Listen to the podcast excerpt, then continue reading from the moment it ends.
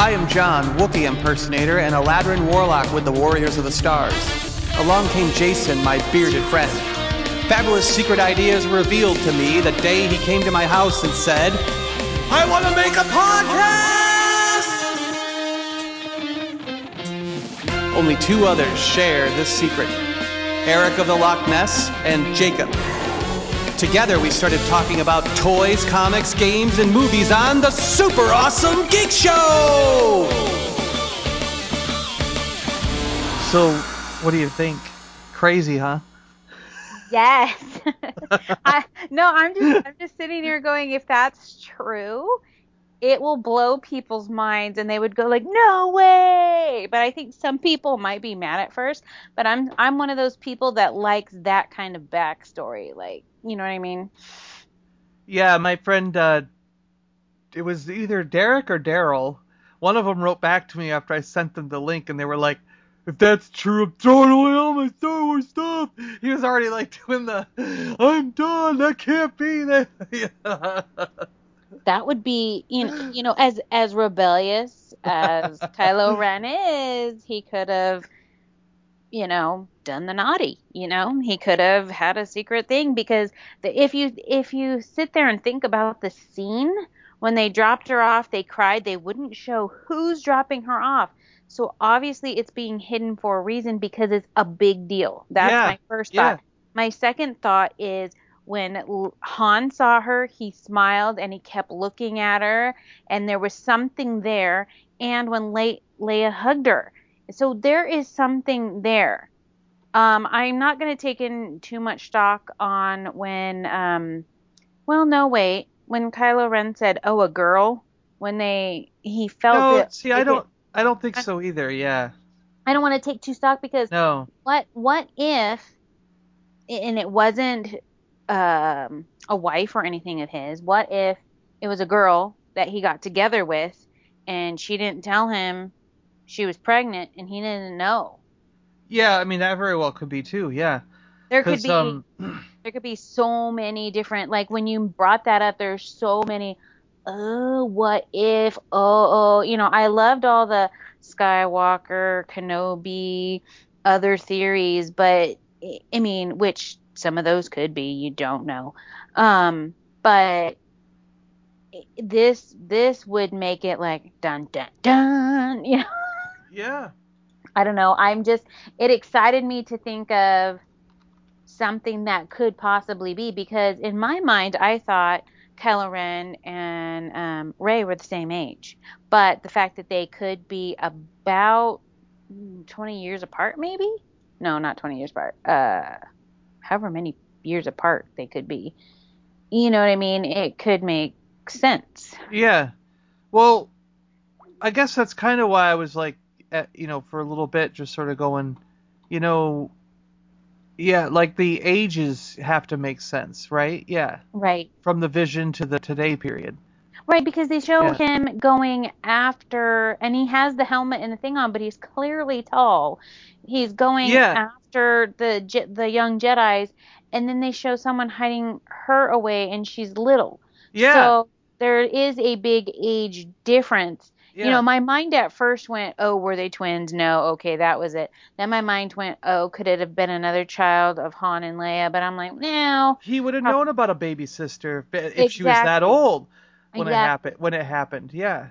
Right. So I'm like, okay, no. And then the Luke idea still floats around like, well, and then eh, anything else is just, eh, or is she just some random Yeah. awesome person, which also would be amazing. You I'm know, hope- any I'm- any of it, I think I would be happy with because it's like the whole who is Rey is just so out there.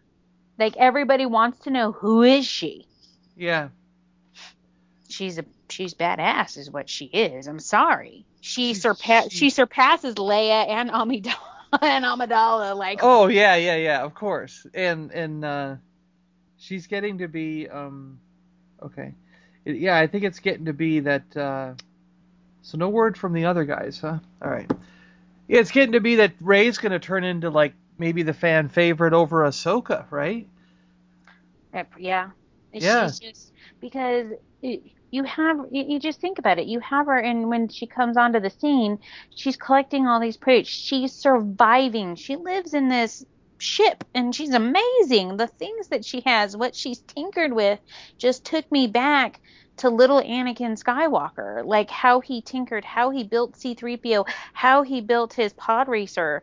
Um, it took me back to him as a little boy and the things he did and watching her, you know, she's scavenged scavenged, sorry, whatever word, parts and sold them for food, but she had her own awesome a little home, apartment, whatever that was that she, you know, made for herself.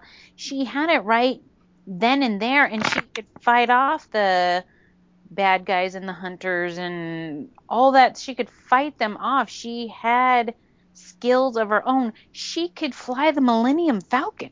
You know what I mean? I'm, I'm just Yeah. sitting there going, she is amazing in her own right, and she knew how to jerry rig the Millennium Falcon to work, which impressed Han. So no matter who she came from, she is awesome just right there in her own right.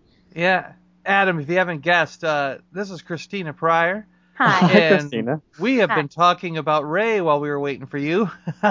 Yes, I hear that. And if you want to know what we're talking about, just head to www.superawesomegeekshow.com. And I will also put a direct link in the show notes on the post on that website of this episode. So you can find the full article about Rey and Kylo Ren and their relationship, possibly a speculation on who their parents might really be, and or at least Rey's parents. And um, yeah, check it out. It's controversial. hello, hello, hello, and welcome to another super exciting episode of the Super Awesome Geek Show.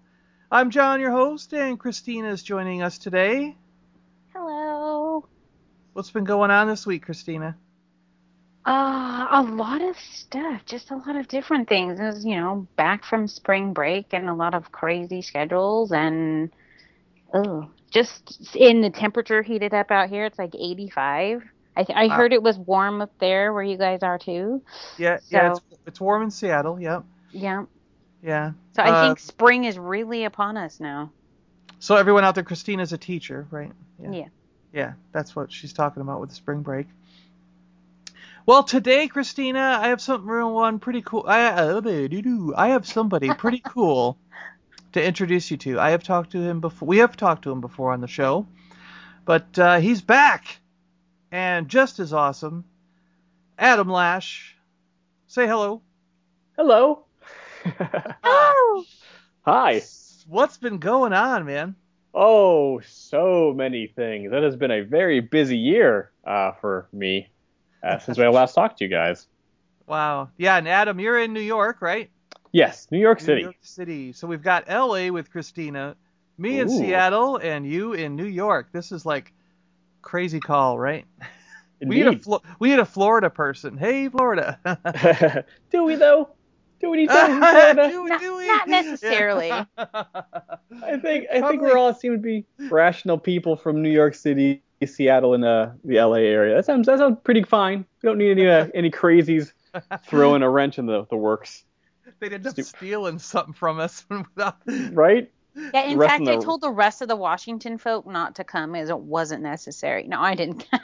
Just kidding. Christina wanted you all to herself, Adam. yes, yes. She must have heard the last episode. Fantastic. Actually, I haven't heard uh, that one yet. No. My God. Okay. Well, we got some catching up to do then. We Yeah. do. so, Adam, let everybody know what episodes you are talking about. Oh, uh, you know, shit. you called my bluff. Damn it. Uh, I was just talking about my episode. I, uh, that's what I mean. Yes. Oh yeah, my episode. yeah, my yes, episode. yes. My- oh, Hey. okay. Oh, and, and, and guess what? Tyler popped in. Hello. Hello. Yay. So Tyler, this is Adam Lash, and we're just about to talk to uh, talk to him about some cool stuff that he's been working on. Wicked awesome.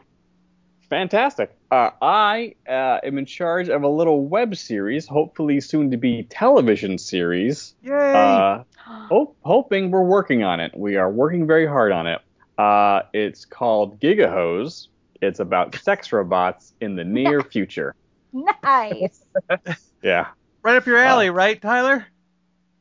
I mean, that's you know what what what goes on in my personal life is not anybody's business. But that's, uh, Uh, yeah, so season one came out. Uh, that's when I talked to uh, the guys before. And uh, it follows an escort agency full of sex robots in the early uh, 2030s uh, as these new uh, new generation sex bots come out and put their business in peril because they're newer, cheaper, better, faster, uh, and the and everyone's owning them now because sex robots have become uh, basically like cool with the public. Everyone's okay with it now. So everyone doesn't mind owning one. There's no public, there's no stigma behind it anymore. So uh, how will an escort agency that caters to people who can't afford them, who can now afford them, survive? Um, so sexual hijinks, lots of robot puns, uh, and there is some nudity in it as well, of the of Robot the male nudity? variety. Of Oh, the I was male gonna say variety. robot. shocking. Yes. No. Is Naked it- ladies not funny. Naked guys hilarious. is what- what we have learned. So What about naked robots? yeah, naked Well- robots. Curious about that. Yeah, I, I, I, I can guarantee you, because it was me who was naked in the first episode. I Oh. am fully naked in the first episode, and it's up on YouTube. You Well, can I'm gonna see have to my naked body. What what was that, Tyler? well, now I'm gonna have to watch. I know. Hooray! Everybody wants to see your butt. You will see a lot of my butt. you will see a lot, all of Do it. a uh, kung fu fighting song remix. Everybody was naked robots. Oh. I thought you were gonna say naked fighting. I was like, that's an image I didn't want. There's sounded- a lightsaber fight joke in there somewhere. I just can't think of it. Oh. we have that too. Don't they actually Yeah. have? Don't they have um, librate uh, light brader vibrators, right? Light what do you, lightsaber vibrators, right? Don't they? oh, they have to. Oh, I'm- I know. They Yeah. They have to. If they have uh, vampire dildos that vibrate or what have you, after uh, Twilight was a thing, uh, there's definitely got to be lightsaber vibrators out and there. you can say the force is I in you. look at- Heyo. I had to make that joke. Sorry. Oh My- no, you're you're good. Go ahead, Tyler. I was just gonna say my partner actually works in a sex shop, so I have to ask uh, them about that now. is it the one Cool. over on uh what is it around the corner here? Uh, no, it's actually over in Renton. It's Oh uh, really? yeah, it's Lovers. Yeah, it's it's one of the lovers ones. Okay, yeah, there's a whole chain. Yeah, that that's the Oh. same thing that's around the corner here. Uh, yeah, totally. No, I, I'm actually kind of new to like the knowledge of the industry and everything. So this actually this sounds actually really cool. I gotta ask, is this like a very like uh, sex posy kind of show or? It absolutely is a sex positive show. My co-creator and co-writer uh, Kevin Gilligan, uh, who uh, is unfortunately not here tonight, um, but he is in an organization called Geeks Out, uh, which uh, tries to rally. Uh, oh damn it, I'm not in the organization, so I don't know their motto, but it's a it's a really awesome group. They go around to different comic cons to try to give like a space, a safe space for other LGBTQ nerds so they don't feel ostracized in their own little environment. Um, and we wanted to make sure that when we did the show, that it we weren't making fun of people and their fetishes, because everyone's got their own fetish, everyone's got their own kink. That's we're not making fun of you. Uh, we are making fun of the, having these robots be in these situations and handle it like robots. Uh, Oh. because that's because when having if you have having sex with a human person is funny. I mean, if done right, it's it's fun and funny and silly and weird and awkward, but like in a good way. But if you have sex with a robot, that's hilarious. Because it's, it's so it's so weird and it's going to be so awkward and they can't really share that with you because they're a robot. So that's basically the the premise of the show. Even though we do like we, I mean, the core of the show is hanging around with these sex robots and dealing with them. But the deeper meaning of the show, and if you watch it, you probably you, get a sense of oh, this shows there's a little bit more to it than that um, about like the relationships between humans and robots and how we're going to treat robots in the future and maybe you know what the future will hold for AI and what ramifications that will have on society because once we have robots that are intelligent and want things of their own it's basically opening Pandora's box and you can't close that again so Yeah, yeah. What I what I'm what I'm interested in, like you know, I, I don't want to we don't want to go too far into it, but it's like will the will the robots be like the AI become like uh Terminator like thing and be like all menacing, or will it just be benign and just another species like in Star Wars, where some robots are good and some robots are bad, but they're all just treated like another species of existence, you know, in a sense. Mm-hmm. And that's exactly something that, as the show continues to grow, and hopefully, if we're on television uh, with a budget and, thir- and 30 minutes in which to tell our tales, uh, is something we would definitely explore. Uh, of course, our us being a comedy, uh, and we'd be more Yes. on the fun You- part of it, not you the would have to- part of it. Yeah, you would have to explore it in an absurd way. Yes. exactly. Yes. But the funny thing is, I don't know if you guys heard that story about uh, Microsoft's chatbot like last month turning into a Nazi anti-feminist inside of 24 hours. no. I have so, heard. did you? Well, Go ahead, Tyler. I don't know very much about it. All I know is that like I heard it, and I mean, was it a hack? What happened? So what happened was that Microsoft was trying to teach this chatbot how to interact with humans by having it interact with people on Twitter. So it would learn from what people were writing it. Uh, so it basically started out as a benign, super happy 14 year old girl who's all like, I love people, yay! And then My Little Pony. yeah, pretty much. And then because of what the internet was writing her on Twitter and playing the game and like being the internet, it turned her into a giant anti-feminist, racist Nazi inside of 24 hours because Yeah. of just what they were typing to her. Because the, everybody in the world didn't realize it wasn't a real girl, right? Oh yeah, they, they knew exactly what it was. They knew Oh. it was a chatbot. They knew it Oh. was trying to learn. So they're like, well, Oh. we're just gonna mess with this and like, all right, Okay. guess who loves Nazis? Everybody. So like they purposely messed with it I see. Okay. and or I mean, I'm sure some people probably didn't. I'm sure a lot of people probably did. Uh, and so as soon as she started to tweet horrible anti-Semitic stuff, Microsoft had to shut her down. yeah. It's like, oh crap, what what hath we wrought? And uh, they tried it again a couple of days later to try to figure out the algorithm that would not allow that to happen again. But of course, like inside of 16 hours, it immediately started happening again because everyone's like, oh, she's back, fantastic. uh, Look at all the nasty stuff. It- uh, it's funny that they didn't yeah. try to turn her into something else the second time. Hilarious. Yeah, it's it's funny because it's just a to kind of answer the question of what robots and AI will be. It depends on what I guess what we feed them information wise.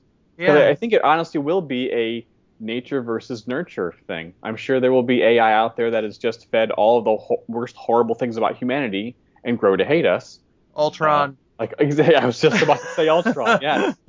Uh, and there'll be others who, you know, maybe like your own children, you don't let them go on the internet real soon. You wait Yeah. until they're like five and it's under parental supervision. So you kind of, you know, feed them like a baby with it. Just like little drops and dribs here and there. Sure, totally. You still with us, right, Christine? Yeah, yeah. Uh. yes. Uh, uh I, w- I have a question though. Ooh, Yes. okay.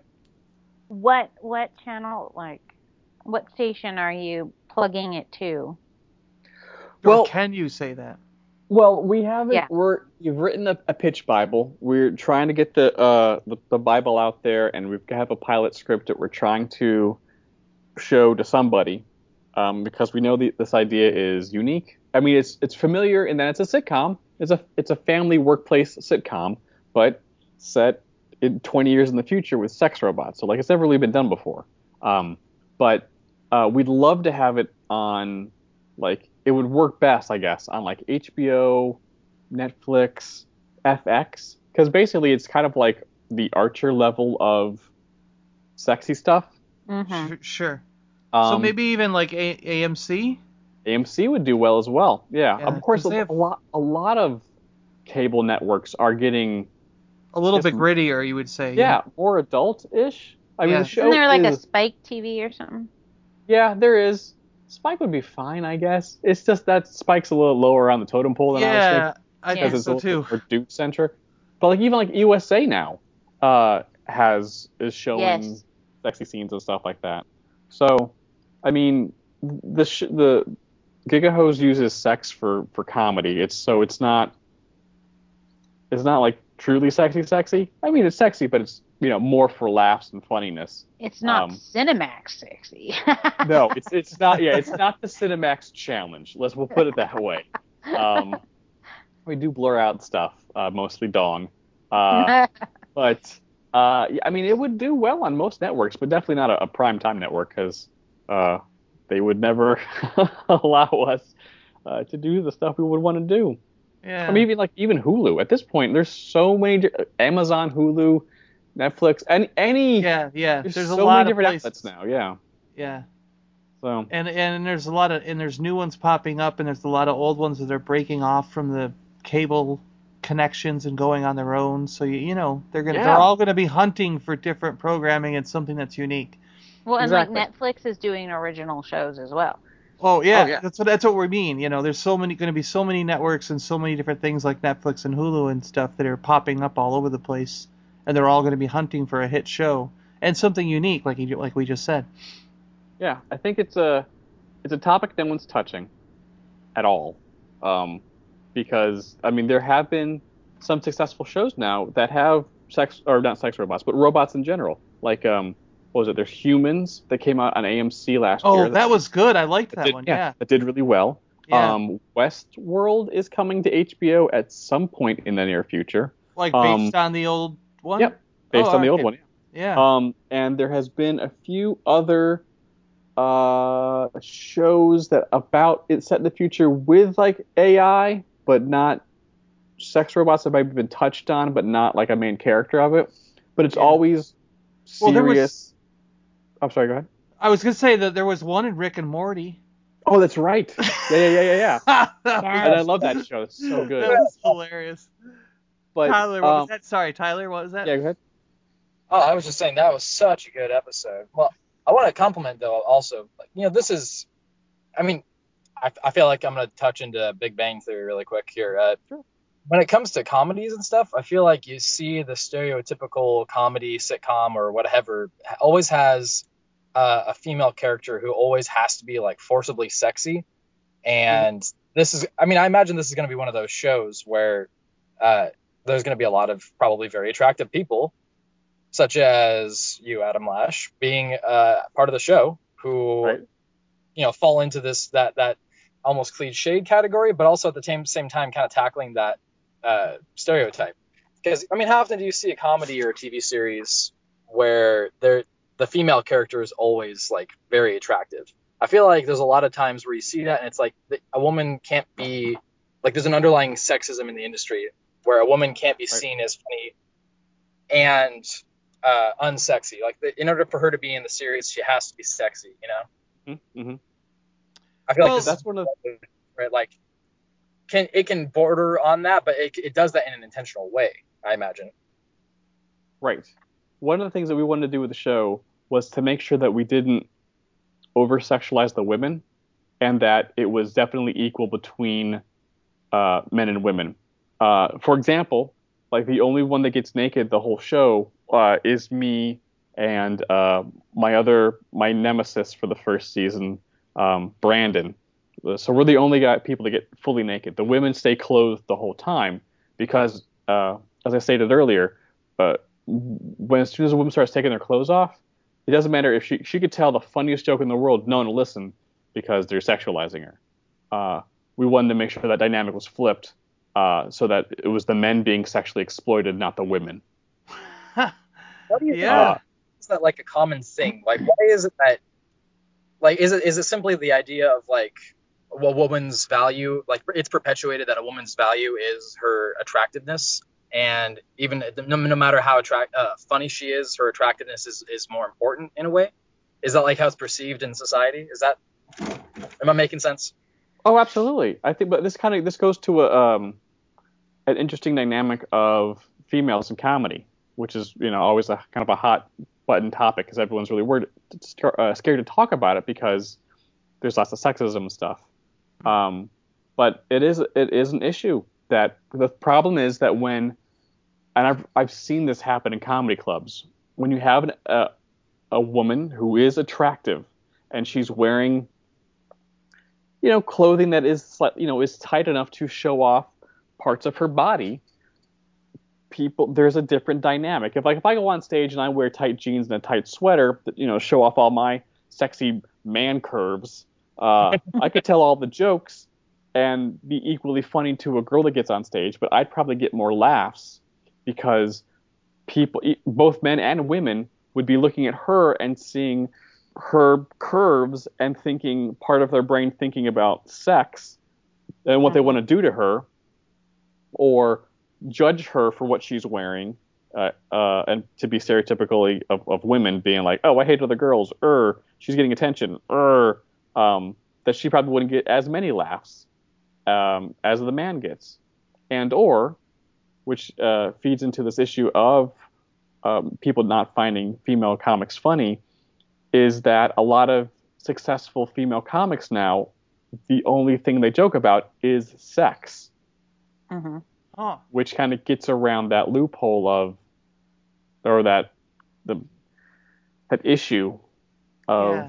having a hard time connecting to an audience when you are, you know, attractive but trying to talk about deeper issues, but no Yeah, one to pay attention because they're sexualizing you. Yeah, a lot of I've heard a lot of female comics, you know, talk about um, women and our views of our body and body image. Like, oh yeah, well the other day, like th- you know, you have one thing. well the other day, you know, I was wearing these pants and my thighs were rubbing together and they were making this noise. And or does any of you ladies have pants with holes near the thighs between your legs because your thighs are rubbing together?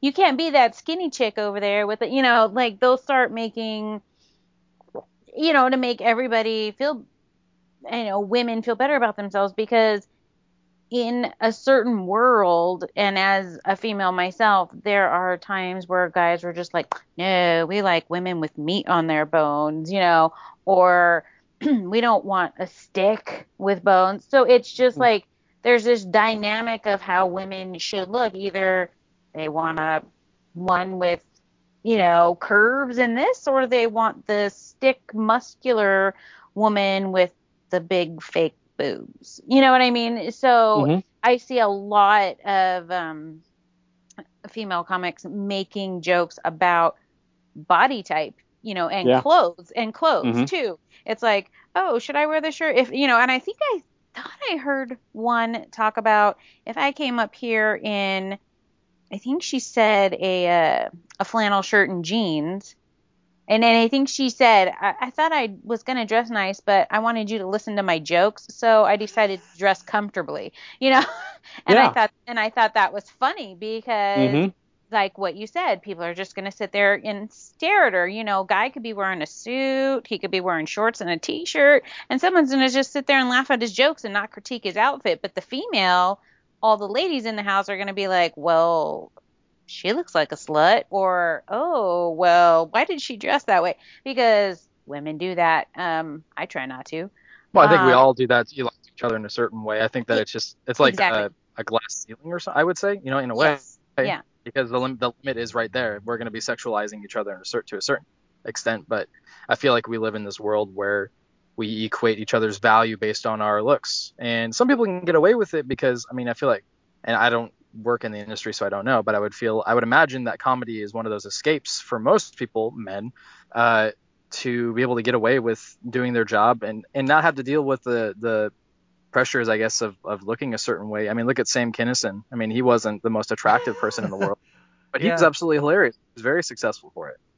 Yeah.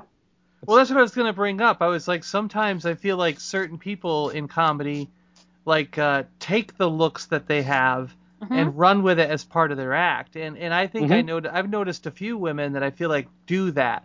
They either have Yeah. an interesting voice or there's something about the way their body is built that they can they can sort of use in their act and it gets them ahead of some of the other women in comedy. I mean, do you feel like that, that way too, Adam, or what? Well, yeah, I, I, Like if they're I- really like I've seen, you know, some of them are really short or like who is it? Is it Cho, right? She just does all the um I'm a short Asian girl, right? You know, things. And, yeah. Yeah, and uh and has that quirk about her. And and even like Mindy in the Mindy project, you know, I think she does a little bit of that too, right? hmm Yeah, I would.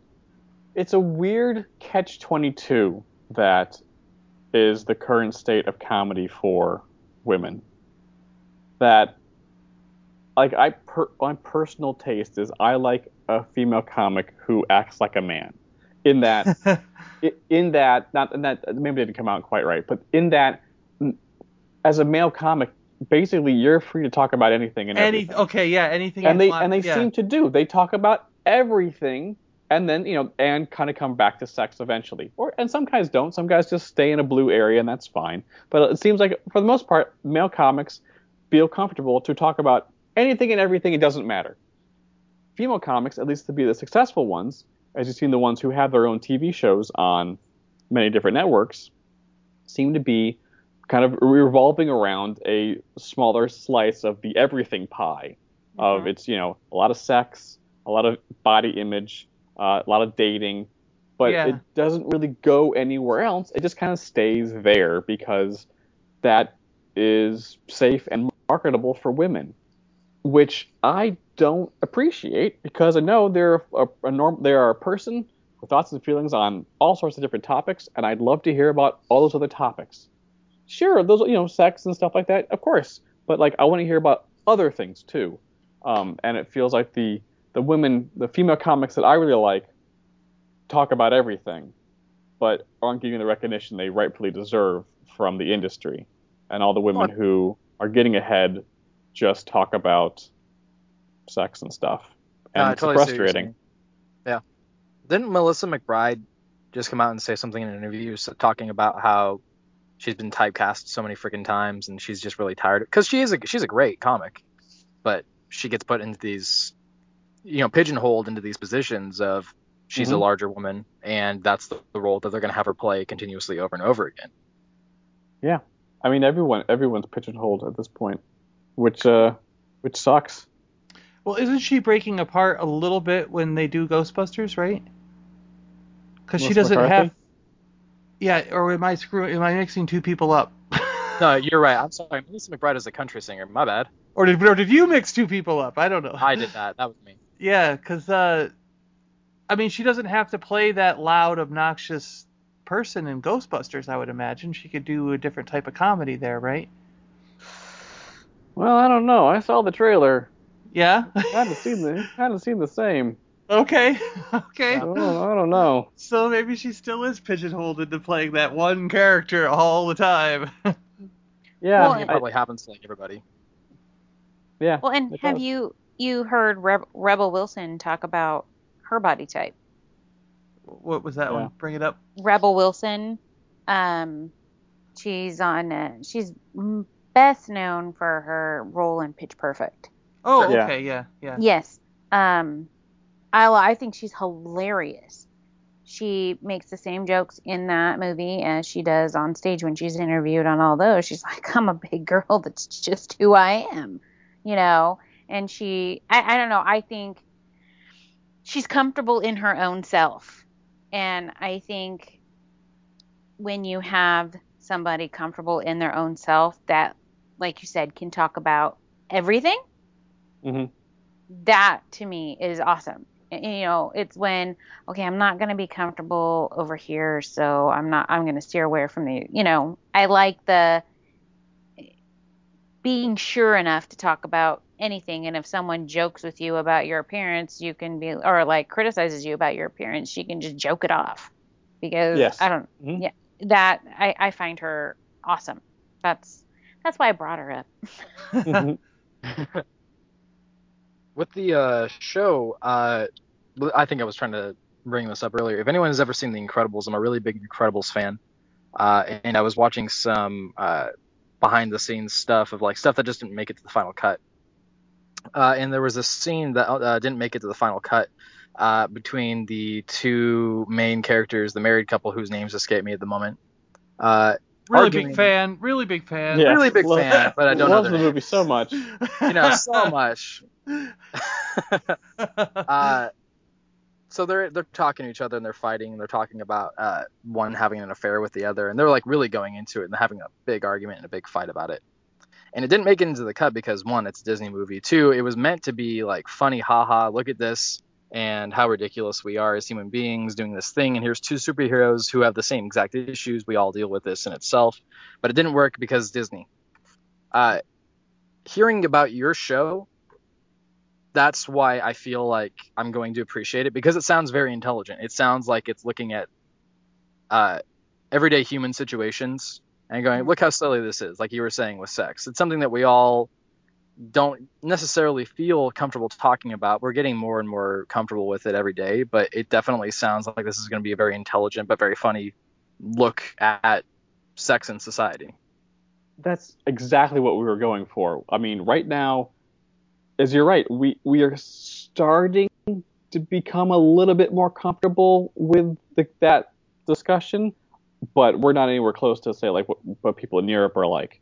We would love for our show to be like a rallying point's a little too strong of a word, but like beginning that conversation. yeah, like a cat, a catalyst, right? thank you. That's a that's a much better word. A catalyst for hey, we all do this. Everyone's got their own fetish. Everyone masturbates to something. Everybody wants to do that one weird thing in bed. It's okay. All of us do it. All of us.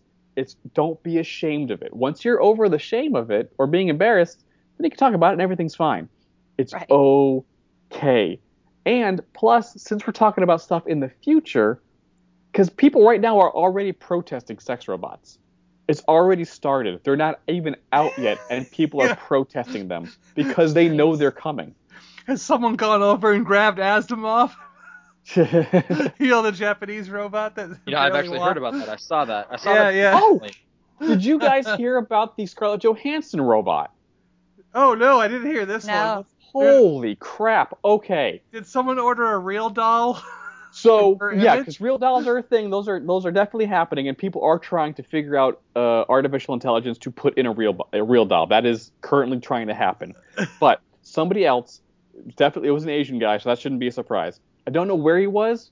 Uh, he could be in China or it could be in England, because like I think the Mirror did the story on it. But this Okay. guy Or spent a- Florida? uh, yes, or Florida. a Florida man today uh, wrestled a gator and then went home to his Scarlett Johansson robot. Uh, this guy spent a year and a half and fifty thousand pounds on creating a Scarlett Johansson robot. He 3D printed most of the materials and the thing and like the skin and all. I mean, it looks good. Like Huh. I know some of those real dolls are still like on the the other side of the uncanny valley. Like it still kind of looks A little not weird. quite right, a little weird, slightly disturbing. This robot is beyond the uncanny valley. It looked good, like scary good, like it looked like her, and not in a Huh. creepy way. And it talked and it did all these things. Um, but the, the, what the, the story didn't report, which even though everyone knows is a fact, that it has a working vagina, because there's no way you don't build a Scarlett Johansson robot and not have sex with it because it looks Wow. just like her. So Uh. te- technically, that's a sex robot. It Did has you say to be. There's- sextastically? Oh, did I? I think you just did. Uh, uh, trademark Adam Lash 2016. Um, but yeah, it's a it is happening. It's I mean last year, not to get into the weeds with it, but there was a big uh, hullabaloo over uh, like using childlike robots to Oh. deal with pedophiles. I don't know if anyone remembers that. Um, there's a big hullabaloo last year of like people, uh, theorists talking about it, and people like, "Oh, it's, it's horrible." Um, but But It's- it's a solution. it is a solution. I mean, technically, that would be a solution to a problem. Right? Um, but people are already starting to argue over the, the legality, the morality of having sex with a robot. Oh, and even better, there was a story out a couple weeks ago. I saw this on Reddit where um, it was if uh, there was a study done by something. I think it was probably somebody in, over in England. Uh, they said just by touching robots or electronics or you know some type of humanoid-esque looking robotic thing, humans were getting sexually stimulated. Hmm. So Wow. Okay, that's interesting. So like It- like in the like the reward center or like genuine sexual stimulation. not like you know like full on oh i've got you know a giant hard on for this robot eh, but more like like touching a robot I, I I don't i didn't read the study too much um, but like touching a robot like it set off their pleasure centers like it made a connection in a sense. yeah yeah, I could see that. I mean, there's I mean, is it's probably is it something like maybe how when you pet a cat it's being stimulated? mm-hmm mm-hmm Okay, that makes sense. but uh i mean but i mean think about it our generation grew up in the 80s and 90s with like blade runner and aeon flux and uh what was it weird science Oh, and yeah. a bunch of these other shows that had sexy robots. Uh, Battlestar Galactica. Oh, forgot. Battlestar Galactica. Who, yeah. does, who doesn't want to have sex with Six, even though it'll bring down all of humanity? who would not want to have sex with her? Um, like, we're kind of we created it ourselves. Like, this is a thing. It's manifest destiny. We Sure. we're gonna have sex with robots before we die. It's gonna happen. Well, I mean, there's that old saying that says that art, you know, predicts the future, or maybe it's that we Mhm. predict our own futures through art. Maybe you know, yeah, something like Mhm. that. But I, I definitely have seen that pop up on my Facebook somewhere, talking about uh, female sex robots, and I think it was like a feminist issue actually in a way because I think the argument that I read was uh, you could say that it's going to perpetuate this uh, issue of ownership, I guess, or Oh, this issue yeah. of you know, kind of like Mhm. looking at it like, you know, if, if you can have a woman on command, that's going to be the perfect image of, you know, what what's the point in going out into the real world? All these kinds of arguments, and I mean, some of them Yeah. are pretty valid. because there are so many people on the planet and there's so many weird situations that people live their lives in Mhm. that robots will be the answer for a lot of these people. Well, well, I got I got one thing to add to this. Like, I would almost argue that the women started the robot thing because technically, like, you know what I mean? Oh, okay. Because because technically, like, I mean, I don't know. you're I talking about like vibrators well, they and dildos. started, or- yeah, they started getting vibrators, dildos, and now they got these con- complicated contraptions that will go up and down for you that you can Mhm. sit on, you know. Yep. And they're like, yeah. So I mean, like, and they move like a, I mean, by mechanical and robotical kind of Mhm, means sometimes, and or they got these weird rocking chair things that as it swings back and forth, it goes in and out, you know. But Mhm. it's like there are machines that now can stimulate the women in a way that makes it feel almost the same as real sex. Mhm. Yeah. Do you guys So- know the origin of a vibrator? Is it really the Romans or the Greeks? Like, does it really go that far back? Well, maybe a dildo, but the Oh, vibrator, oh, I see what you're saying. Yeah, yeah, yeah. Okay. the origin of the vibrator Washing uh,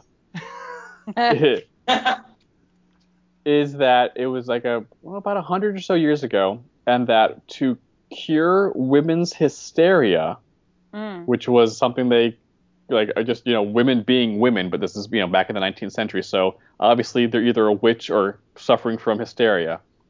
The cure was to give them orgasms, I but remember hearing Oh. about this. there's no, Yes. e- there wasn't an easy way to do it at the time. Wait a second, vibrations work. We'll create a thing that vibrates a lot, and we'll just put it on her joy buzzer, and there we go. We cured women of their malaise, and hence the vibrator was born, which is kind of You know, I've heard about this. horrible, but awesome at the same time. I've heard about it too. Yeah. I've heard about this because uh, there was uh, that show on Comedy Central. I can't remember. Uh, it was two females uh, stuck in like the 19th century or something like that. Oh right, yeah, yeah. Yeah, and it had uh, those two uh, female comedians. One's from uh, Garfunkel Simon and and Oates. Garfunkel, right? Yeah. Oh, Garfunkel and Oates. That's right. Yeah. Yeah, yeah, yeah. Which, by the way, is fantastic. But that, Oh, yeah, yeah. no, I, I, I looked into it shortly after that. That's what I love about comedy. Is comedy always gives me something new that that I learn about later on. Yeah, and, and it's smart, which is going back to your earlier statement. Like, one of the things we want to do with the show is that we want we what do want it to be really smart and try to predict a couple of things, but like at the same time we are talking about sex, so we kind of want to do smart dumb comedy. Sure. If that makes sense. Oh, Uh, totally. so, I mean, a lot, lots of robot stuff, lots of science stuff as much as possible. I mean, that we can get away with with a shoestring shoestring budget uh, and putting things up on YouTube at the moment. Yeah. But uh, the, the the plans are to like really to grow the universe into seeing how the world would be in about 20 years or so, and how technology is going to help a lot of things and also ruin a lot of things. That's interesting. yeah, it's it's just fascinating to see which way it will be fascinating to see which way it goes because I think you're right. I mean, I think, I mean, think about it. You know, like if you go on a like we're going to be going into space. You know, you know, yes. you you know that's probably going to happen in the next 20 Right. years. You know, there are No, probably. there's a number of different companies that are competing right now, and someone's going to figure it out and get common man into space within about 20 years or so. And I'm thinking like if you go on a long trip, like say you say they do make it so we can go visit the moon and sit around or something. Well, even that just takes a few days, right, to get there. I mean, Mhm. it's not like it's you're sitting on an airplane for 6 hours. It's more like you're sitting on a ship for 3 or 4 days. Well, bring the sex robot. Give yourself something have to a do. have a back room in the I don't know, Who needs a book?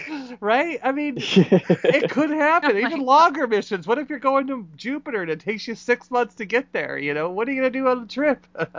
What are you doing Yeah. later on? I'm gonna go I, on this I don't know. trip, you That's- know, That's right. All right. Well, I'm gonna go uh, into the bathroom really quick. All right. Then what are you gonna do? Um, work. I mean, But yeah, I see, know. no. you know, you know, I'm just trying to think like like there's gonna be a place for stuff like this because people are gonna be bored if we don't figure out how to go faster between locations or something. You know. And, yes. And uh, I mean, I kind of feel like you know, if you go back to the old West and the brothels and things like that, people were just bored and they needed something. You know what I mean, right? At, at times, Mhm.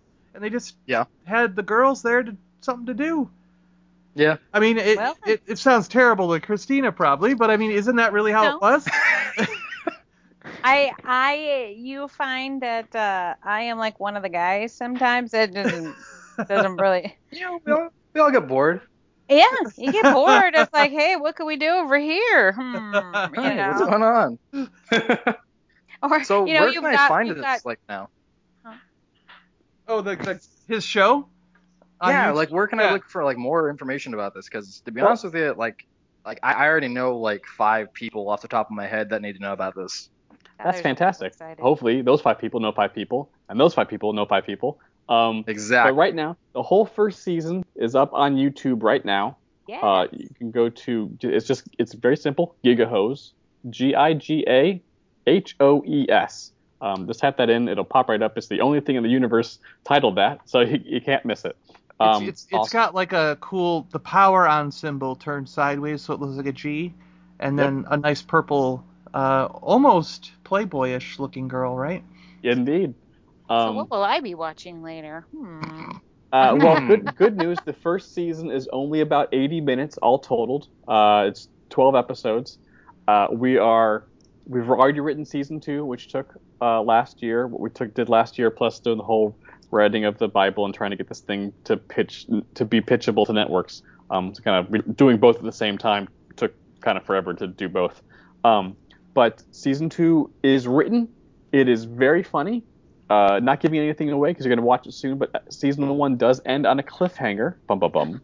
So uh, season two picks up after the events of the first season, uh, and we have a website which will have all the information for uh, as we go forward. Uh, We have we've started. We haven't started the Kickstarter yet. I'm creating the Kickstarter stuff now. Um, we shot the video last weekend, so we hope to have the Kickstarter campaign up and running uh, probably next month, sometime. Probably what was it mid-April now? So probably late mid to late May. We'll have hopefully have the Kickstarter up, um, and we'll probably do it for like 60 days, so there'll be plenty of time. Um, but season two, we're gonna have more robots, uh, weirder calls, uh, and a lot more uh, interpersonal relationships with the robots. Which is one of not to give anything away for you guys since you're gonna watch the show, but one of the things that one of the notes we got for the first season was one of the things people really liked was when the robots interacted and were not on the calls. So uh, we have more of that. Yeah, I could imagine that's something that people. I mean, if you're chasing that angle of figuring out how they fit in society and having them as their own sort of entities when they're not on duty or whatever, Mm-hmm. um, yeah, I think that would be the fascinating part. Is what would the robots do when they're in their downtime? You know? Yeah. Um, are you? Do you have a a Twitter for it or your own that you're going to use to promote the Kickstarter and whatnot? Exactly, we do. Uh, we have it's uh, at GigaHoes, which is very Okay. easy, um, but uh, not as popular as my own Twitter. so my Yes. Twitter be a little better. Um, my Twitter is the Adam Lash. Um, so we'll be using any and all means of communication except Instagram because I'm old and I just I don't get it. It's just pictures. Yeah. It's just pictures, but like no words. I don't get it. Um, but yeah, we'll, we will be doing our damnedest to get the word out there as much as possible, as much as two, three people can on their own, uh, emailing and doing Twitters and stuff. I So- followed you. I think I found GigaHoes. Oh yay! hey. Yes, I did. Hooray! I followed it. Yay! Yay. Hooray! But yeah, please uh, watch the show. Uh, tell your friends. Uh, we we know we know it's a popular idea, and we know we've got a really good angle and handle on the topic that no one else is touching. Um, and we know that if you know the nerd community at large got wind of it, they'd probably really like it. So it's just a matter of sticking with it and just kind of keep beating the drum until people start watching. Yeah. 'Cause It's it's funny. We're all gonna have sex with the robots. It's gonna be awkward. So here's a little preview of what that's gonna be like in our future. That's kind of awesome. I think that the friends that I would tell, like two of them are currently here, like on the call. So Cool. well, the other thing is too that there's been polls and stuff done because we have like a Google alert for anything with sex robots, so that's why I know about all these sex robot stories. But there have been polls that people have done in the past, you know, year or so because the topic keeps coming up of like how many people would have sex with a robot, and of course it's like 75% of men respond, hell yeah, I'm gonna have sex with a robot, but only like 30% of women like, yeah, maybe I'll think about it, but really? but you know why. Oh yeah, because they wouldn't tell someone that in public. Right, Like- and women overthink and go, "Oh my god, would that be weird?" Oh, weird. Oh, I don't know, maybe. You know, and then and then men are like, "Yeah, someone who can last a long time, like the Energizer Bunny." Yeah, I mean everyone wants to have sex with a robot. I think Yeah, of course. it's everyone's going to. It's just Well, I think that people's level level of comfort in discussing it in public. Exactly. I It- think it's that a- there's also this attitude of women being uh, perceived at, you know, it's the double-edged sword, like they said it, uh, in Breakfast Club. It's like you're either uh, uh, a tease or you're a slut. right. Mm. you know and there's not really an in between or a level of fairness towards it i mean uh, i feel like there's an attitude of uh, how dare you you know shame throw, but that's what it is Yep. like almost slut shaming thrown away at, Mhm. pe- at females for t- even talking about uh, sexual anything Mhm. Right, and it's the same. It's the same thing with people, like you said.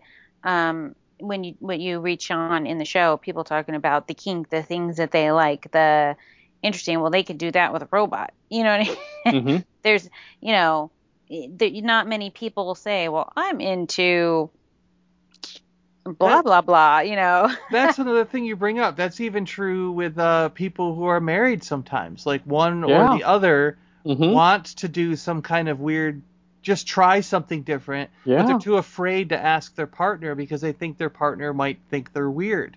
Exactly. So if they had a sex robot in the closet, well, when the partner goes for groceries, there you go. Right. And would that be cheating? That's true too. Yeah. There's so many. They brought been a lot that up. Actually, didn't they bring that up in that show that we were talking about with the humans, where they brought I brought know up there's the a sh- sex robot that is a, uh, one of the robot main the main robots in that show. Yeah, and what I'm saying is, didn't I think if I remember correctly, they did bring up the whole thing about cheating with the robots on your real wife, your living right wife, you know? Mhm. Yeah, it's it's it's vastly interesting because Yeah. I mean there could there'll be couples that be like, sure, let's bring a sex bot into our sex feast fiefdom. I don't know, whatever. Uh, um, and then others will be like, no, you can't you can't have sex with a robot. That's cheating on me. Like, but it's Or a threesome, you know? yeah, or a force. You, you could do. Yeah. There's rent three sex robots. You do whatever you want. But I want especially- mine. Mine's gonna look like Optimus Prime. Sorry, guys, I gotta go have an orgy with my sex bots. Uh, I'll make- call you back uh, in five days. Uh, All right. Yeah, I'm gonna rent five. They'll combine together to make one bigger sex robot, and then death by snu snu. So uh, I think that's like a triple nerd reference score on that one. Yeah, there you go. I am going so to many give weird you so many points. Oh, thank you very much.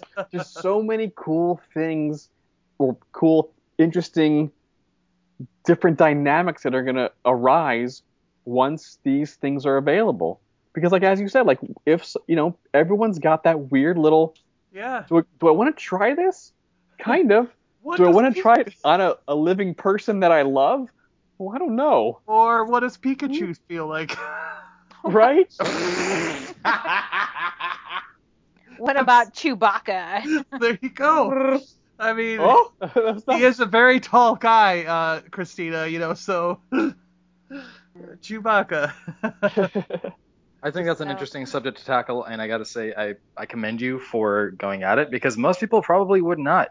They, you know, I feel like most people avoid sex comedy because it's seen as lower level. Um, or I they feel shameful about it. Yes, yes, and I mean, you, you see some people like I, this is just me. I think that groups like the Whitest Kids You Know do uh, comedy that comes across as very dumb, but it's actually very intelligent. And I think that if you can do it, awesome for you. I'm going to support you because honestly, I would like to see where this goes. Thanks. Um, we, I mean, just to kind of tee it up for anyone who, who, who works at a network, possibly, uh, we do have five seasons of the show plotted out. Um, Oh wow. It's very interesting. Uh, it's well, we get into some deep stuff. Everything's, you know, the funny thing is, I don't know if I told this story the first time I was on the podcast, but we I've been working on the show now for like four years, um, and it's been a while. Uh, the first version of the show that we wrote uh, was like this dark, more of a dramedy. People were dying. There was all sorts of like we tried to squeeze like all this stuff into like one season of 12 episodes that were like eight minutes long. It was like it was far too much. And then we realized, wow, wait a second, this is supposed to be a comedy. Let's just slow down and have fun with it. And so we we rewrote the first season into what we eventually made for YouTube. Um, but we just expanded all these major themes out for like the other seasons as we go on. Like what happens when robots start to become emotionally sentient? Uh, Hmm. When do they realize that they are basically slaves? Because Wow. they let's let's just be honest. When robots come out, full on robots that you know can talk and move and stuff like that, they are going to be slaves, right? They're, I mean, we- in a sense. in a sense, yes. I a mean, lot because people, like they, you can even take that example like I mentioned earlier in the Star Wars universe, where Yep. You know C-3PO's there, he's sentient, he can kind of go where he wants to go and do what he wants to do, but when his master calls, he does exactly what his master says and doesn't question it. You know. Yeah. So this whole, I I honestly think and this is a personal belief that uh, robotic rights, I guess for lack of a better term, will be the next civil rights movement in the future. I mean, I wouldn't be surprised by it, but I mean, that would have to involve, you know, artificial intelligence that's sentient enough that can be not only like self-aware, but like have desires, wants, needs. You know, Yeah. like, it would have to be. uh, That's kind of a terrifying thought because I mean, at that point, we've created a new life. Yeah. Yeah. We have. In our own image, in a sense.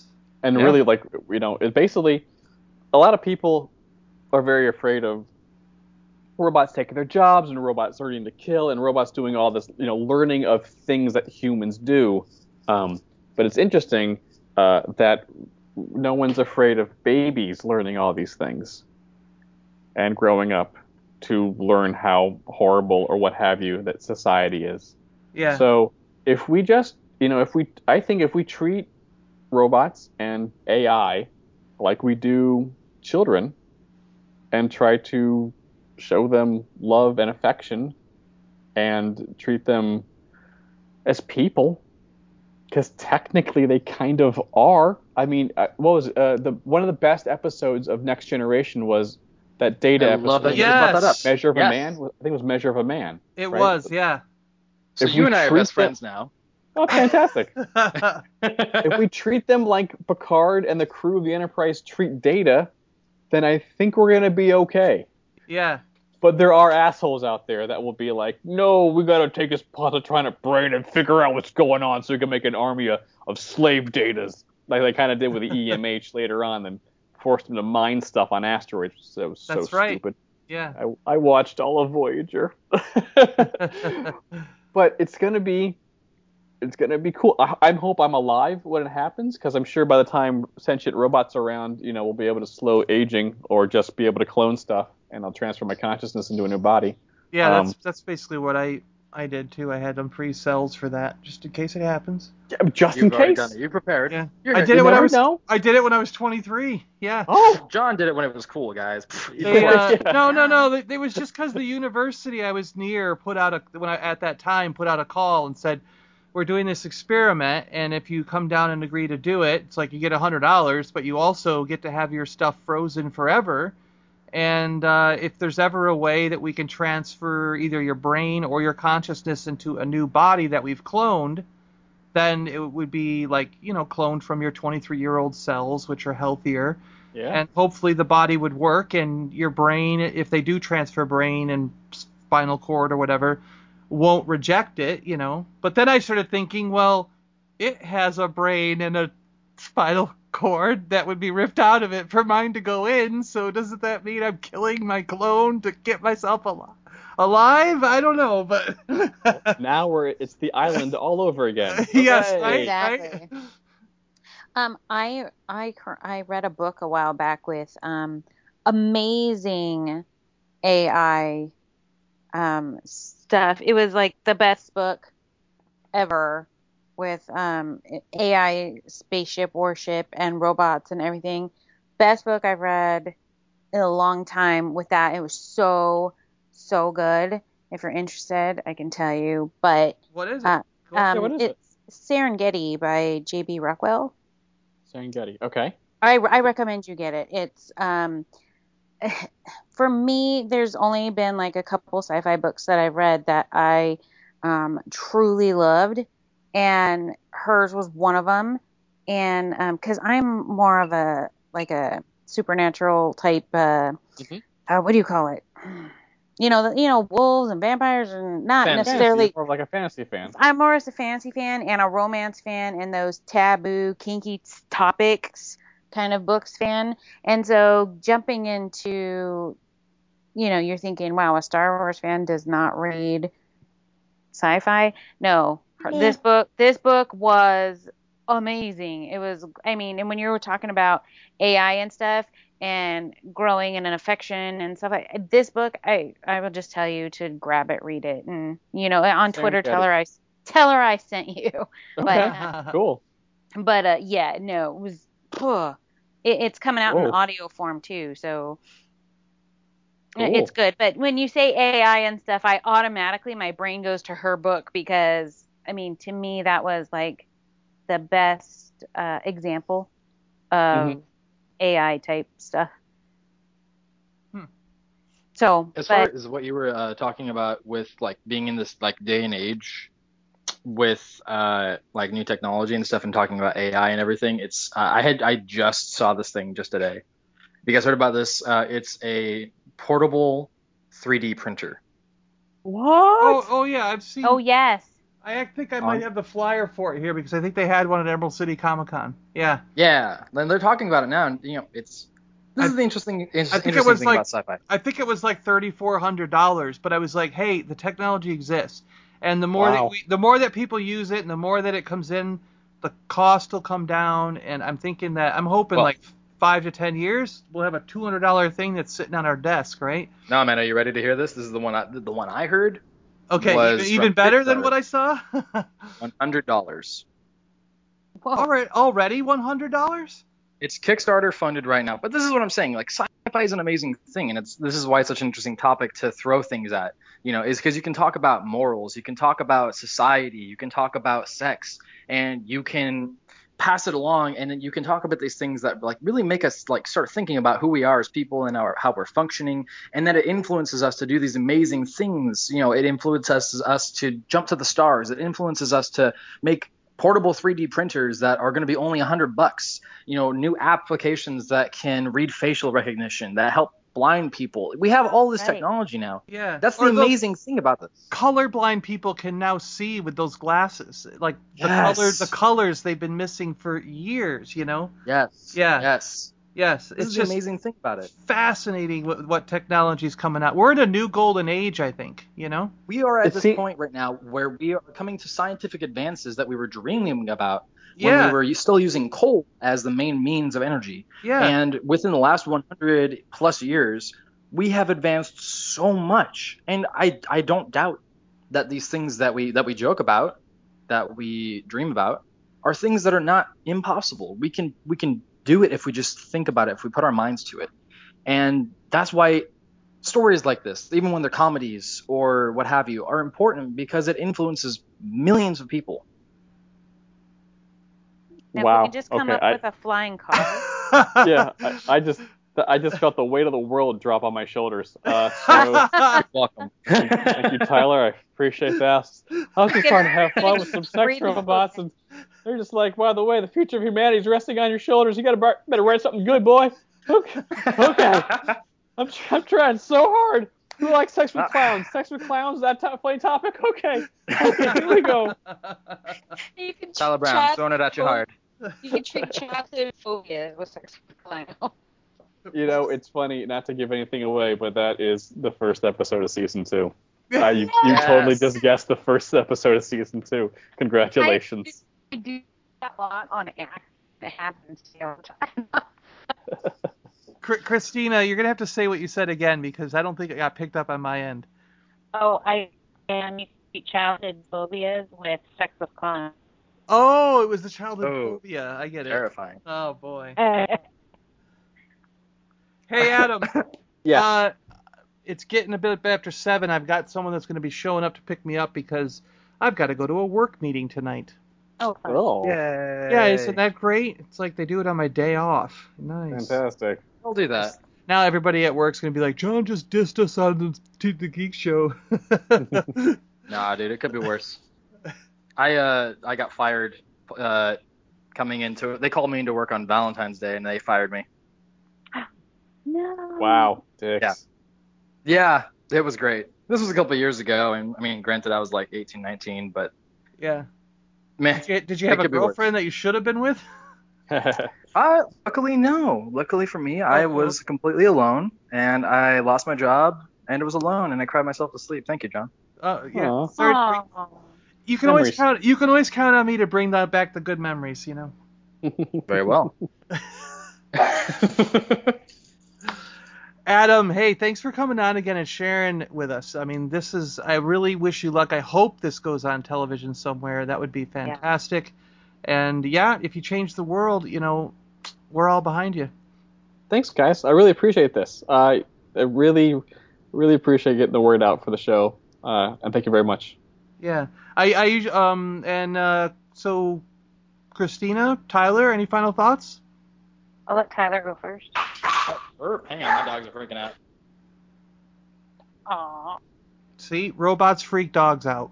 that, that's what happened. Well, I'll just say that, um, yeah, I'll probably go start watching at some point this evening and maybe tomorrow. And uh, uh, I can't wait to see this take off because that it just it's something that's never been done before, and it just seems so interestingly awesome that I don't know. That's all I have to say because I want to see it. So. I hope it goes. And you know, when you start tweeting it and stuff, now that I'm telling you, I will see it and I will retweet it. Now, John, I'm a supporter of all good things. Yeah. Thank you very Some- much. I appreciate that. Sometimes to excess. There's no excess. You're There is fine. no excess. No, not when it comes to Kickstarter stuff. You just do everything you want to do. It's okay with us. To the ti to the point where people are like, Christina, you can shut up. a- now, Okay. All right, Adam. Thanks a lot for coming back on with us, and we'll talk to you again sometime. I'm sure, right? I hope so. Yes. Yes. I wish you well, Tyler, Christina. Thank you very much for coming on with us. Always a and uh, I will talk to you guys next week on the Super Awesome Geek Show. Bye. Bye. Boy, boy, boy, boy. And now it's time to get your geek on at the con with John. Hey, we got two really cool guests coming up, so just listen to these awesome little snippets from conventions around Seattle. I'm wandering around Geek Girl Con 2015 this year, and I saw this amazing dragon sitting on top of the Seattle Space Needle, and I just had to come over and talk to her. Tell me a little bit about yourself, introduce yourself, and tell us about your art. Hi, I'm Rebecca Flaum. I'm a fantasy illustrator from Portland. Um, I started out uh, just drawing things that make me smile, including dragons, hanging out in Portland and Seattle, two of my favorite places to hang out. Um, yeah, I uh, I just draw what I like, really, and I'm. Um, should I tell you where? where to Yeah, find me? where to find you? Yeah. Like any social media, websites, things like that? Are you on Etsy or anything? Yeah, so um, my company name is Studio Catawampus. That's C A T A W A M P U S. And so you can find me at studiocatawampus.com and um, uh, Instagram at Studio Catawampus and uh, studiocatawampus.tumblr.com. so yeah, um, find me. You'll see my dragons, my urban dragon series, and my incongruity series, which is a lot of wacky animals doing wacky things like octopus reading books and drinking tea, and a badger knitting a scarf, and silly things like that. Or a bear riding a bicycle, licking a lollipop? Yeah, exactly. anything, anything that gives me the giggles, basically. Yeah, it's all really cool. I'm really digging this stuff. Um, since I'm a geek show, I always like to know what are you currently geeking out about? What are you really into? Well, speaking of octopuses or octopodes, I guess as it's correct, I've been uh, learning a lot about the wacky things that they can do, and so I've been just reading all up on cephalopods and how much smarter than me they are. They can get into anything, uh, unscrew like tops on jars. Like it's they're amazing creatures. Yeah, they can get into anything, and scarier, they can get out of anything. Are you having a good show here today? I'm having an amazing time. Geek Girl Con is my favorite convention to do. It's small and intimate and awesome, and I just love the people here, so I'm having a great time. Yeah, I love Geek Girl Con too. I just think the atmosphere here, the costumes. I mean, there's more costumes I think here than I see at any other show. It's amazing. Yeah, lots of costumes, and the, the one bummer about working here is that I don't get to go to all of the amazing panels. There are so many great panels here, and I have to sit behind my table, which is pretty awesome too, but the panels, the panels. Yeah, I went to a couple of good ones this morning. They're, they are really good panels and got to talk to some of those panelists, and they're really nice people. Mm-hmm. Yeah, my first year I actually got to go to panels, and so now I'm trying not to look at the list because then I just want to leave all the time and go watch. Hey, well, thanks a lot for giving some time to us. Absolutely, thank you so much for coming up to talk to me. All right, we'll see you later. Thanks so much, bye. So I'm wandering around Geek Girl Con, and I suddenly became overcast with a chance of doom, and saw this thing, and it looked really great. And I'm here with the artist and writer, right? And uh, why don't you introduce yourself and tell us a little bit about it? I'm uh, Robert Trithart, and uh, I've been doing comics for uh, a long time. I do two web comics. One is called Writhe and Shine, and the other one is Overcast with a Chance of Doom. Um, I started drawing it and writing it, and then I hired Carrie to write it, and it's much funnier now. so, uh, yeah, you can find it at uh, www.chanceofdoom.com. All right, cool. And uh, what have you guys been currently geeking out about? Uh, I've been nerding out about um, the new Invader Zim and uh, Edward Scissorhands comic books. Cool, cool. And Carrie? And I can't get enough of Steven Universe, so there you go. That's been a couple of people's choice, yeah. I'm gonna have to check this out. I haven't watched it yet. it's super great. You should definitely check it out. Awesome. Well, hey, thanks a lot for uh, giving us just a minute of your time. Appreciate it. Thank you. Thank you. Yeah. You've been listening to the Super Awesome Geek Show with John Adams, Jason Rigdon, Eric Locke, Matt B, and Rob Clifford. The Super Awesome Geek Show is part of Kingdom of the Geeks. We put up new episodes every Friday. You can find us on iTunes and on the website at superawesomegeekshow.com. You can like us on Facebook at facebook.com slash superawesomegeekshow. Follow us on Twitter at Awesome Geek Show. And if you'd like to help, you can support us on Patreon, p-a-t-r-e-o-n dot com slash superawesomegeekshow. Or make one of the purchases of our fine toys, art, and collectibles on the eBay store, stores.ebay.com slash kingdom of the geeks. All your support does help, and we really, really appreciate it. If you'd like to be on the show, just contact us, superawesomegeekshow at gmail.com. Well, that about wraps it up. Thanks a lot for listening, and see you next Friday on the Super Awesome Geek Show!